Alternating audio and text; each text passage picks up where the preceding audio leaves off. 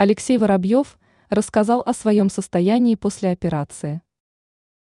Известный российский актер и музыкант недавно заставил своих многочисленных поклонников поволноваться.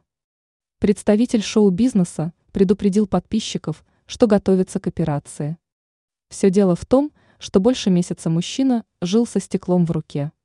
При этом история довольно бытовая. Дело в том, что в доме у артиста упала картина прямо на посуду. Осколок остался в руке Воробьева, который думал, что его рана от пореза просто заживает, а отсюда и дискомфорт. Звучит устрашающе, но мне не впервой, потому что врачи боятся из-за моей истории болезни. У меня был инсульт. А меня будут вырубать, чтобы разрезать кожу на руке и достать осколки, приводит слова мужчины Стархит. На днях стало известно, что процедура прошла успешно. Медики достали осколок, который, кстати, отдали ему на память. Сам Воробьев опубликовал снимки, которые подтверждают это. Он уже вернулся к привычной жизни.